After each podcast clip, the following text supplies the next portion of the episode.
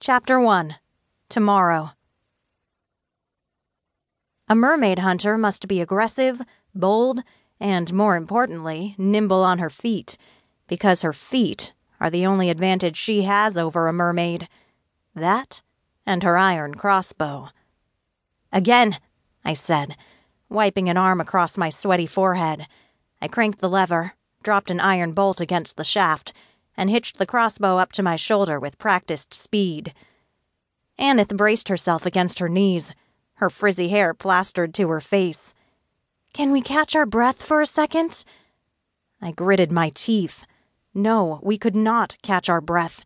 Not when at this time the next day I could be taking my last one, sprawled on the red stained deck of our ship and watching a demon eat my insides. Aneth must have read my expression, because she straightened up for another round. Five years had passed since my training began. Along with 19 other girls, they'd pulled me from my education before I had a chance to go to high school. I spent every day of those five years, days that should have consisted of math, science, and literature, learning to sail, survive, and murder.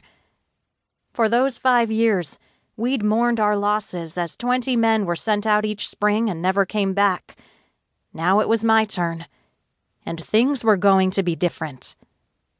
It was our final day of the training program, and I ran drills with Aneth on the Enticer, a warship that had been rotting in the forest for longer than anyone could remember. It was the most famous landmark on the island, if you could call any part of Eriana Kwai famous. Whoever built it put painstaking effort into the carvings on the helm, and it had obviously been a beautiful ship in its time. When the massacres had begun nearly 30 years ago, they'd patched up the decaying parts and used the ship as a place dubbed the Safe Training Base. Only fifth year warriors, those who were 18, got to use the Enticer. The younger years trained on the rest of the old campground, which had been built around the landmark ship. Cabins had been converted to classrooms for first aid, survival skills, and sailing and combat theory. The dining hall had been cleared for hand to hand combat. A glade once used for campfires and games had been systematically destroyed for fitness drills. The archery pit proved convenient for dagger and crossbow practice. The pool was meant for swimming lessons, though that was optimistic, since if anyone was in the water, she was probably about to become lunch. Aneth hurled beanbags at me as I shot the mermaid shaped slats of wood erected across the deck. I hit five in the heart and dodged just as many beanbags when Anyo, the training master, called my name. Your report card, Meela. I heard Aneth sigh of relief.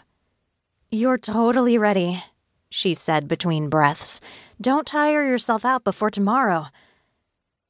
My strained nerves wouldn't let me agree as we hopped off the deck, a short drop to the spongy forest floor.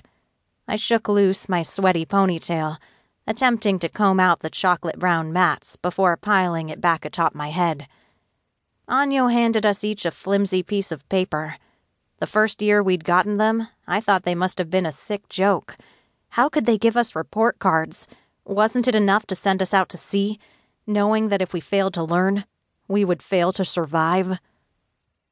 I skimmed the page. I'd achieved an A in nearly everything. My only B was in first aid. B for barely ready.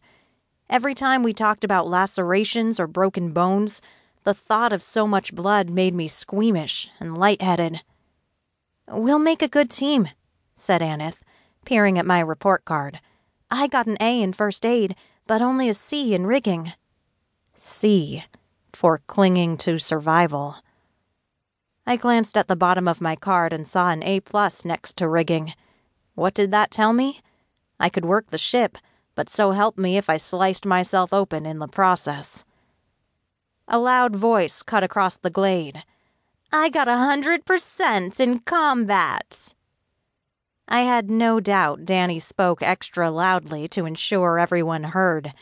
She flipped her sleek mane of hair over her shoulder and stood taller, as if ready to pose for a photo of her shining moment. Paper proof that you're terrifying with sharp objects, I said under my breath.